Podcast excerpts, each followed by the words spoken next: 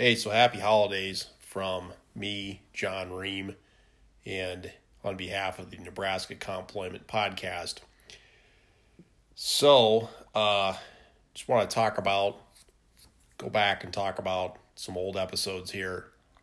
First of all, I gotta say thank you to Mike Elk from Payday Report, a Twitter verified account, who retweeted the Amazon and the uh, Shameless Economy pod. He retweeted that on his Twitter account on December 2nd. So thanks to Mike at Payday Report.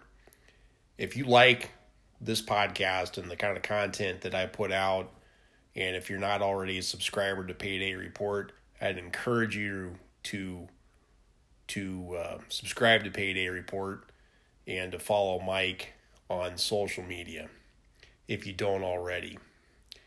So, also, after I cut that episode about Amazon and the shameless economy, saying that they had supplanted Walmart as the villain of the retail of retail employment, there was a story that came out on Black Friday or the weekend of that weekend about Walmart not paying their Black Friday workers like like holiday pay. They just instead gave them a little extra discount on merchandise. So Walmart, while maybe not as evil as uh, Amazon, is certainly str- trying to stay competitive.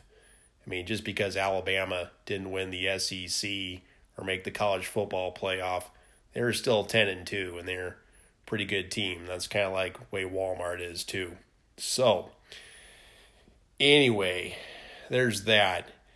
So, I'm going to do this episode on based off of some other reporting that was done by Fatima Hussein of Bloomberg Law, and she's actually a law graduate and may have been a practicing lawyer, I'm not sure. But she did some really good reporting about UPS and about how they fail to report their work injuries. And I'm going to talk more in depth about that reporting later in the podcast. So, while Fatima's Fatima's story was was very well reported for a lot of reasons, the story about employers not reporting work injuries is an old one and a common one because when I read that report, when I read that story in Bloomberg Law from Fatima Hussein, I was already working on a post about employers who don't turn over work injuries for my blog. And the reason that I was blogging about it is because two other lawyers uh, who blog about workers' compensation from an employee's perspective, Tara Reck in Washington State, who you know you should follow on LinkedIn if you're there, and Jeff Blackwell in Alabama, who's on LinkedIn and Twitter too, and you should follow him as well.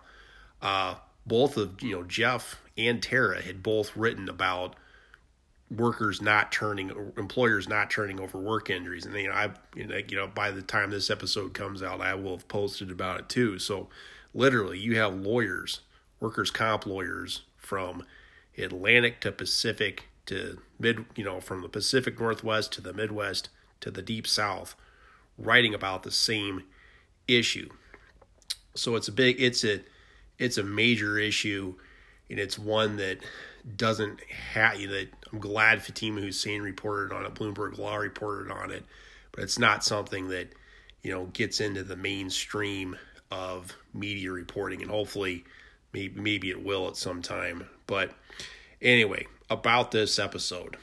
So first of all, I'm going to talk about the U more about the UPS story because that story features a prominent character from a previous episode a perhaps a shameless character, if you know what I mean.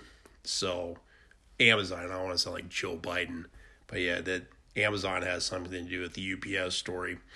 Then I'm going to talk about administrative and even criminal remedies for uh, employers who don't turn over work injuries.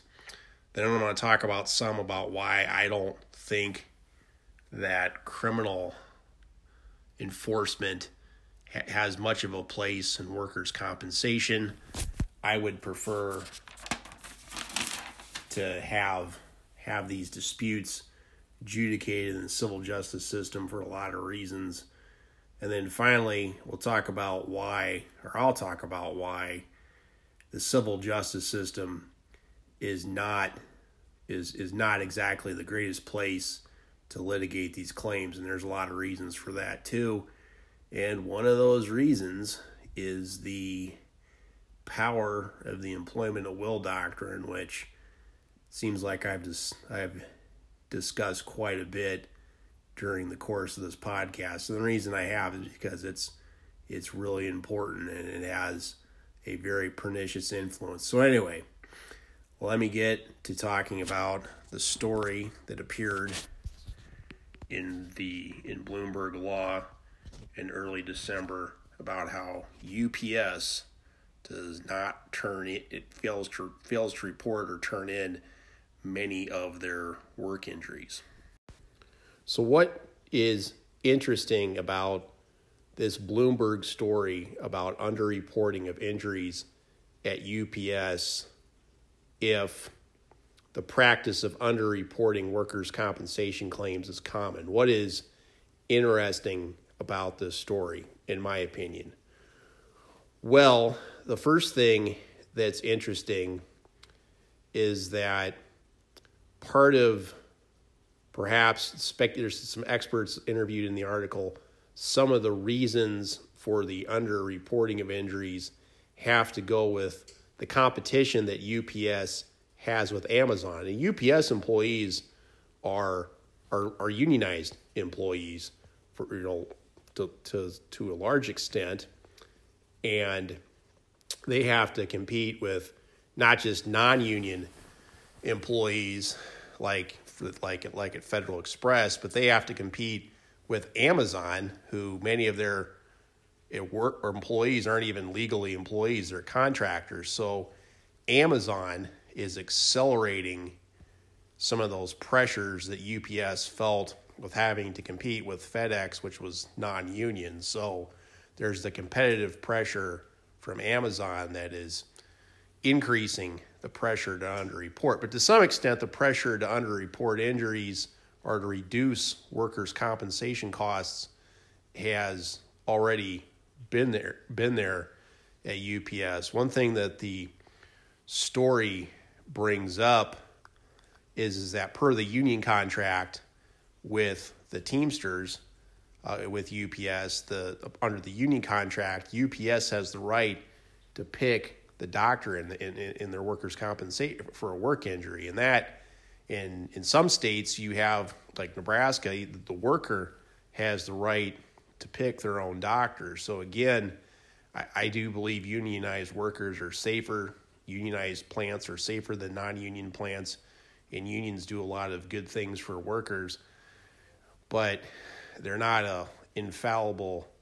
They're not infallible institutions, and and also unions you know they have relationships sometimes with management and they and they need to have those businesses to succeed and they can um, bow to competitive pressures from the business. So you have that there. And again, I think the Teamsters are a very good union and they do a great job of representing their employees, at least the local Teamsters that I encounter. They're real good. But, you know, again, with that competitive pressure with UPS, whether it comes from non union workers at FedEx or whether it comes from contractors at Amazon, forces uh, unions to forces unions to cooperate with management in workers' compensation claims to some extent.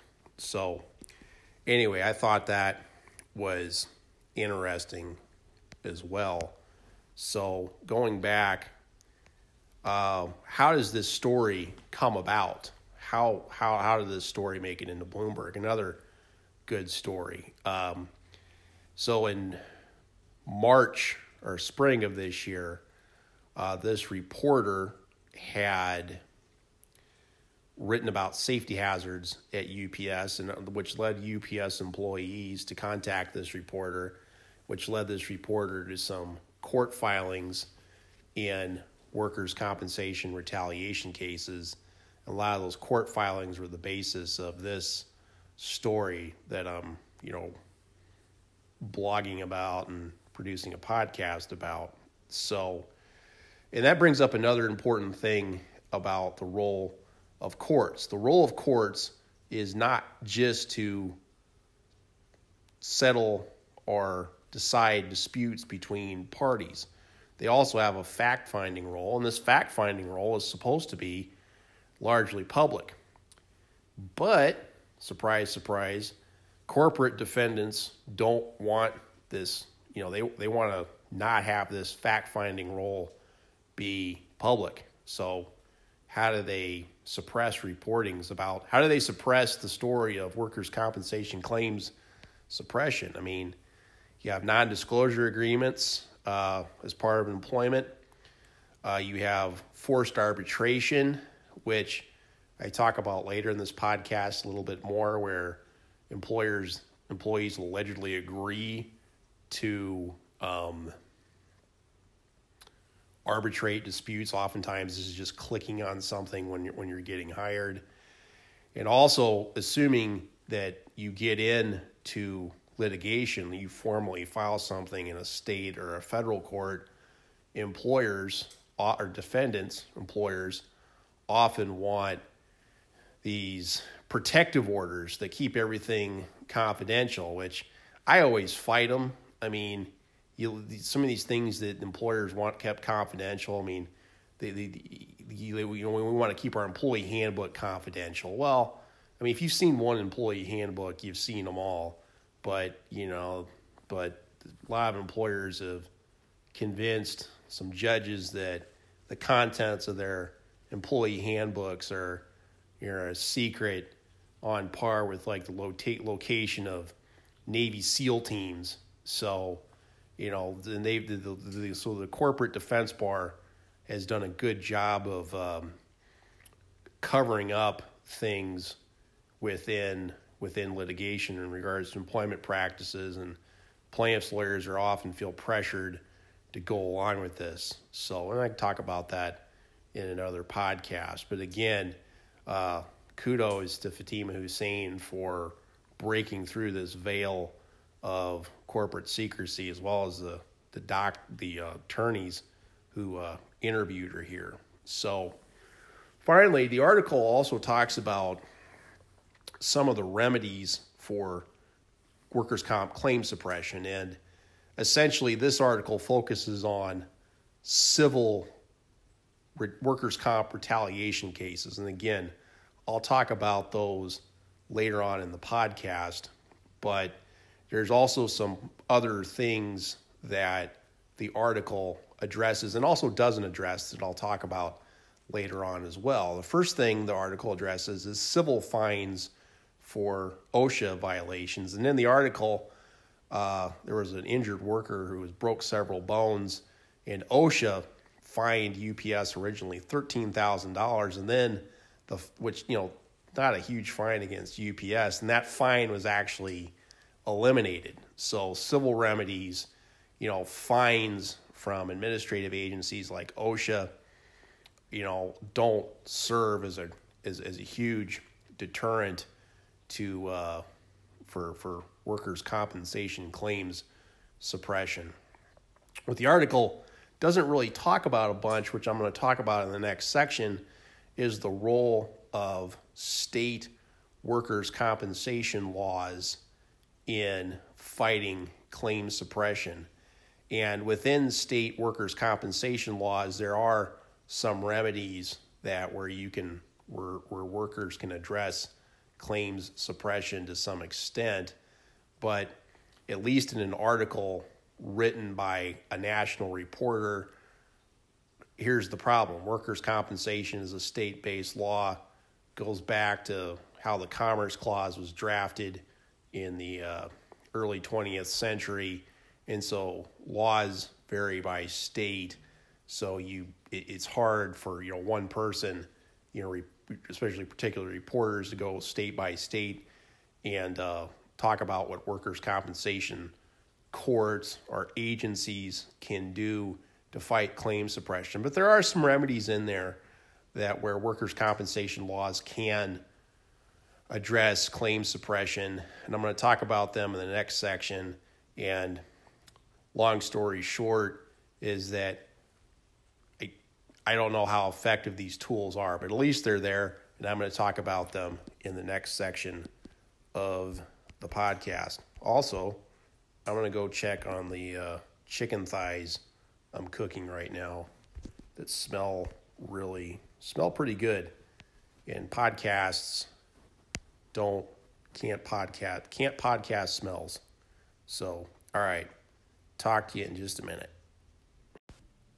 Yeah, the Fatima Hussein's story about UPS not or underreporting work injury claims is a was a really well reported story, but it the story didn't discuss how workers' compensation laws, state workers' compensation laws, can prevent the underreporting of work injuries. And, you know, workers' compensation is often underreported or under kind of misunderstood because the law varies so much, can vary so much from state to state. Again, because of a fluke of legal history when workers' comp laws were enacted.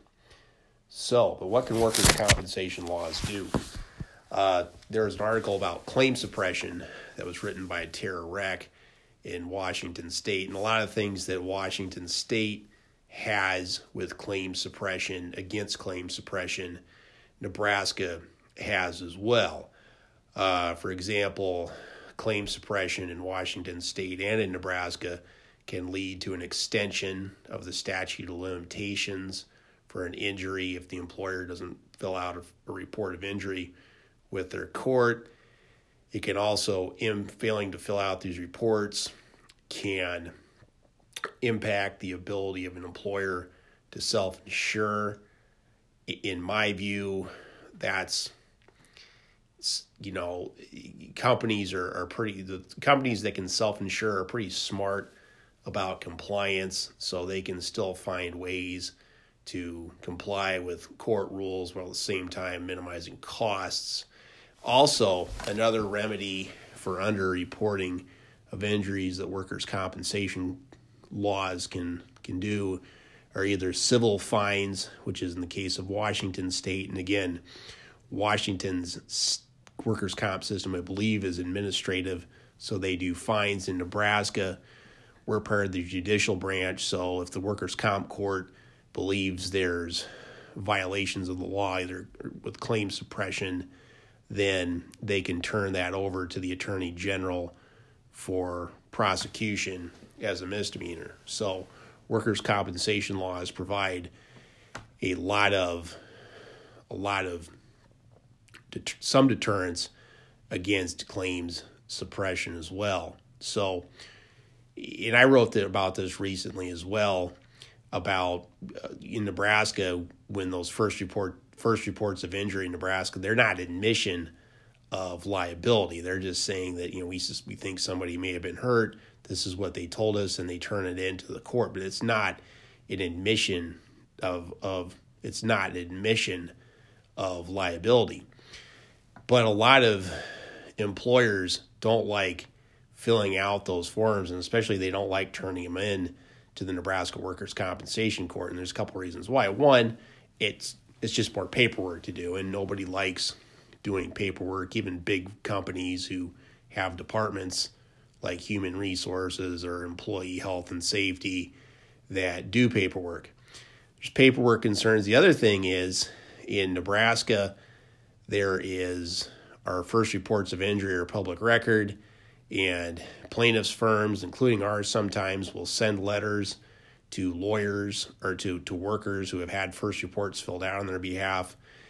And, you know, I've gone to continuing eds with people the, on the management side, and there is nothing that makes some of those HR people employee health people, quote unquote safety people, angrier than when their their clients, their employees, get uh, direct solicitation letters for injuries. So that they they can't stand that. So and you know they've argued though you know we don't want to fill out injury reports or my, our employees don't want to fill out injury reports because they're going to get letters from lawyers so i mean they're almost blank, blatantly admitting to claim suppression the other thing is the workers compensation court sends a letter too so even if no lawyers are sending out letters the workers compensation court is at least telling people that they have some rights under the workers compensation act and you know to and it tells gives them some information as well. So in Nebraska, at least, when an injury is turned over, that you know, becomes a public record, and usually workers get some notification that they about what their rights are under the Workers' Compensation Act. So employers don't you know that, and you know they they you know they don't want they have reason not to want to turn in work injuries to the court despite all the various sanctions that could happen. But in reality, uh, I've never seen an employer in Nebraska self-insured lose their self their ability to self-insure over claim suppression, and I've never heard of any employers being sanctioned for not turning over work in for not not filling out first reports of injury um, the workers' comp court back in September in Nebraska sent out a press release about fines to employers who don't have insurance. The attorney general did prosecute that. You know, they collected fifty thousand dollars in fines. But again, I've never seen any prosecution for claim suppression or underreporting in Nebraska. So eh, but again, you know, when looking at what the prosecutions were for the failure to have insurance, failure to have insurance in Nebraska, I think the average fine was maybe $500 for that. So, I mean, so criminally in Nebraska, you take the risk of a small fine realistically versus the expense of having to potentially pay out a big workers' compensation claim, a big workers' compensation claim. So I mean, there's not a lot of ser- in reality. There's not a lot of there's not a lot of serious penalties for claim suppression in Nebraska, and I suspect a lot of other states too. But would that calculus change if criminal penalties are were were heightened in Nebraska, where you say you make it make it a felony. Sure, probably, but that would involve criminalizing workers' compensation, and there's a lot of reasons why I am not in favor of criminalizing workers' compensation that I will talk about in the next section. One of the ways that so called claim suppression can be addressed is through the criminal justice system. For example, in Nebraska, if an employer doesn't turn over what's called a first report of injury form to our state's workers' compensation court, then they can they're guilty of a class two misdemeanor and they can be fined. So, but there's criminal enforcement against employers. It Doesn't happen very often, but at least it's there. I don't like criminal enforcement of workers' compensation. You know, I, I would prefer that these disputes about how about workers' compensation practices, I'd prefer that they would stay within the civil justice system rather than be rather than have a lot of involvement with the criminal justice system. Why is that? Well, I wrote a blog post this summer about called Beware Criminalizing Workers' Compensation. And the main reason that I don't like criminal enforcement of workers' compensation is that generally employees tend to be targeted in that. I mean, if you have the, you know, if you if you if a prosecutor has the option to, you know, prosecute a business versus somebody who's poor or versus somebody who's poor, person of color, it's usually going to be the worker who's going to get prosecuted. And, you know, workers' compensation is stigmatized. You know, the I remember one time I was at a wedding with my wife and I sat down with some people and you know, they asked me what type of law I do and I said workers' compensation and they asked me, well, how many of those claims are legitimate? And, you know, and then eh, people just assume that workers' comp is is is fraud, and it's not.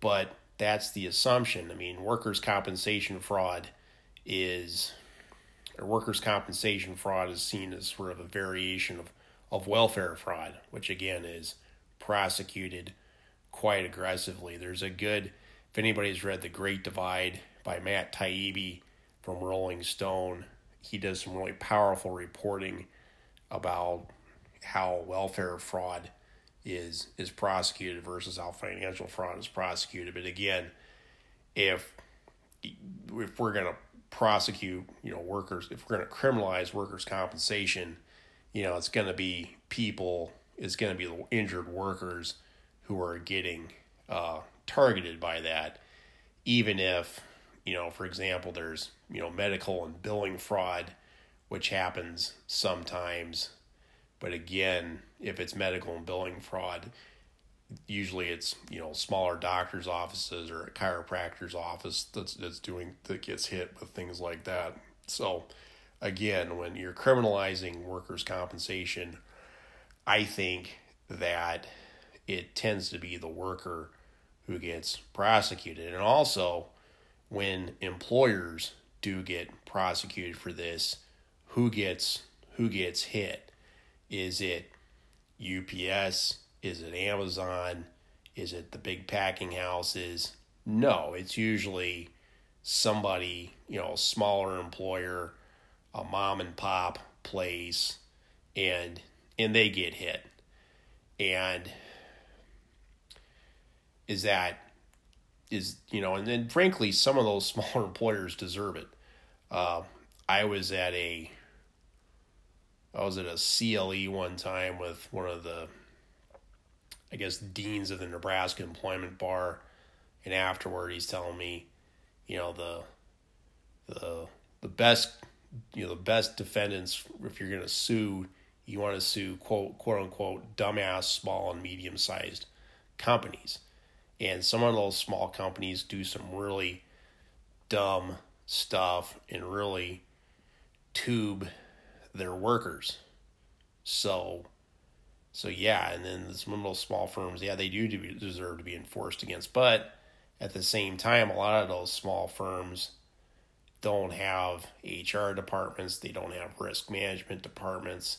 They're not as attuned on how to comply with the law. So a lot of the things that they would do that a small company that do could they could be considered criminal for example, maybe failing to turn in an accident report or renew their workers' compensation insurance, you know, they could get criminally sanctioned for that.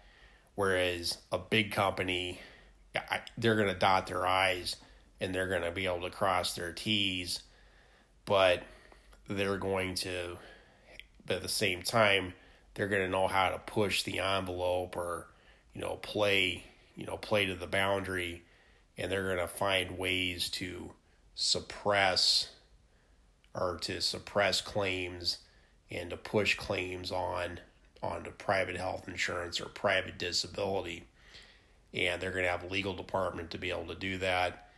And if somebody raises a stink about that they're going to be able to defend that. And again matt taibbi kind of writes about this writes about this phenomenon in his book, The Great Divide, where you know government agencies do enforce the law. They do enforce fraudulent laws, but it tends to be small and medium sized companies that get hit with with enforcement rather than larger companies. So that's my problem with criminalizing workers' compensation fraud as it relates to claim suppression. I think it would be much better to, I think it's much better to enforce these claims in, you know, if to enforce these claims or to fight these claims as a civil matter because essentially that's it's a contractual relationship between an employee and employer. It's a commercial dispute.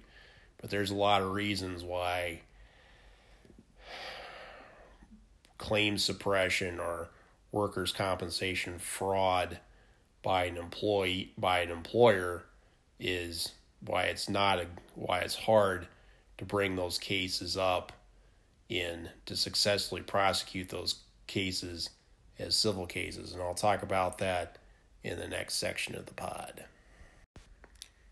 So why is workers claim suppression by employers why is it difficult to address as a in, as a civil matter? Well, there's a lot of reasons for that.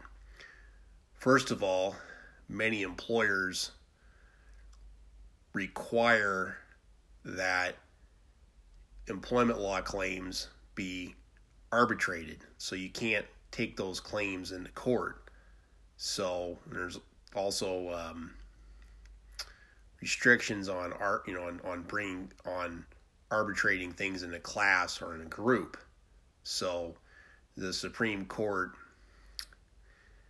legalized arbitration clause in the EPIC decision, uh, EPIC Systems decision in 2018, an opinion by Neil Gorsuch. So forced arbitration is one way that employers can keep claim suppression litigation out of court.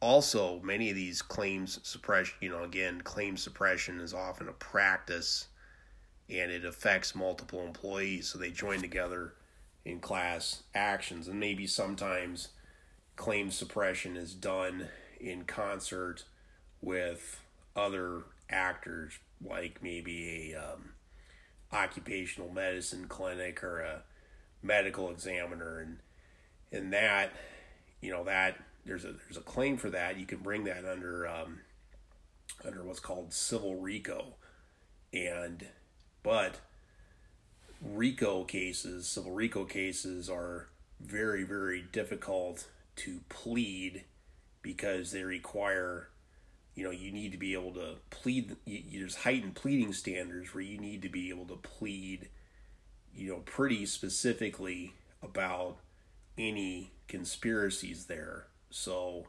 those are hard cases to win because of the pleading standards. And the reason that, the, that those RICO claims have higher pleading standards, civil RICO claims have higher pleading standards, is because those are essentially antitrust cases.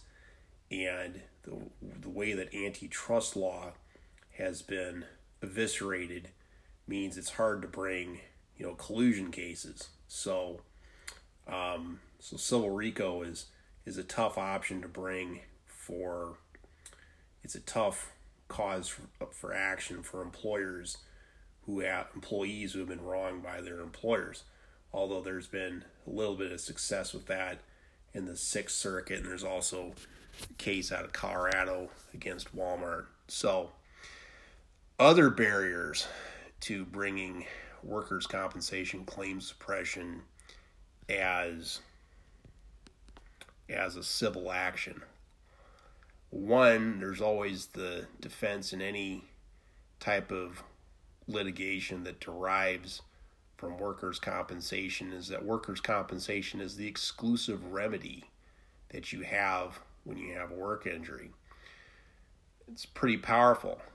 Uh, in Nebraska, for example, you can't bring a bad faith claim for workers' compensation. In Nebraska, your exclusive remedy if your employer or their claims administrator has unfairly handled your claim is you can bring a claim for fees or penalties under 48 125 and that's it's hard to get fees and penalties under 48 125 and even if you do it's limited to 50% for a penalty 50% of of back due benefits, and you can also get attorney's fees on that as well. But those attorney's fees can be limited, particularly if your recovery is limited. So, so you have that. And then finally, you got good old employment at will. And that employment at will is a powerful tool for employers in cases where employees would bring a case for claim suppression or failure to turn in an injury. Why is employment at will a powerful tool? Well, there really isn't such a thing as claim as bringing a case for claims suppression unless it exists by statute. I'm not aware of any state laws that allow a claimant or an injured worker to bring a claim for for claim suppression. So you have to shoehorn a claim suppression case into another into another um, form of action. And usually that's a retaliation case. But as I've re- talked about and written about, courts uh, are seem to be narrowly interpreting retaliation cases to make it harder for employees to bring cases. Particularly, what they seem to be doing now is saying that you know injured workers they're they're making it more difficult to to argue that a person has actually claimed workers compensation. Um, for example i wrote about how merely you know getting empl- workers comp benefits isn't actually claiming workers compensation benefits. The same could be said as if you got injured at work that's not claiming workers' compensation benefits. You just got hurt. So the mere reporting of an injury in and of itself may not be claiming workers' compensation benefits. So in that case, the kind of narrow interpretation of workers' compensation retaliation serves to make it difficult to bring a claims suppression case again where because you know claim suppression generally doesn't exist as an independent cause of action legally. Um, claim suppression cases might work a little bit better if you can bring bring them as a pure whistleblower claim for reporting of an unsafe work condition. Actually, Nebraska allows that under our Fair Employment Practices Act. Uh, many of the uh, OSHA whistleblower laws also uh, allow that. Um, in Fatima Hussein's story about UPS, she interviews Paul Taylor of the Truckers Justice Center, who I've met at a conference several years ago now, seven.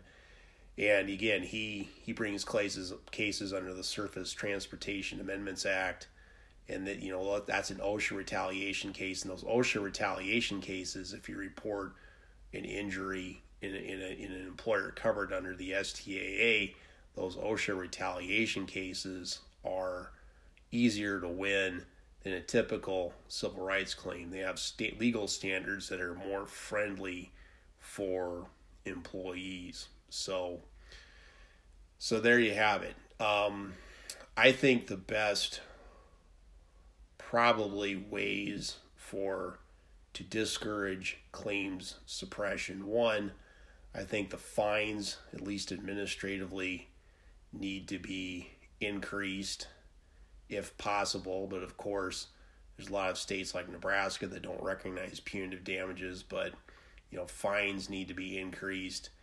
And I think legislatures at least in workers' compensation, because again, workers' compensation are, workers' compensation is is, is a state based law. Workers' compensation statutes need to include specific causes of action for claim suppression because I think it's increasingly unlikely that courts, appellate courts, are going to recognize them at common law like maybe they would have, you know, during the 1980s, 90s, or even the early 2000s. For example, that's when Nebraska got workers' compensation retaliation by common law.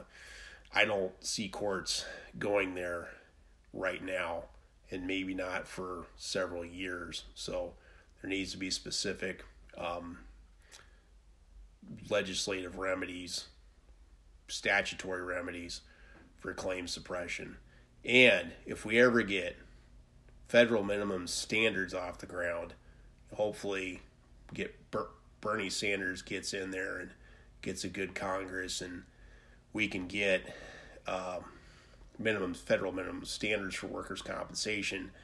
You know, anti-suppression language, anti-claim suppression language needs to be part of any any discussion of minimum federal minimum standards for workers' compensation. But federal minimum standards is a another episode of the Nebraska Complement podcast and probably something we'll talk about in the future. So anyway, thanks for listening. Happy holidays, happy new year, and I'll talk to everybody in the next decade. Thanks. Bye.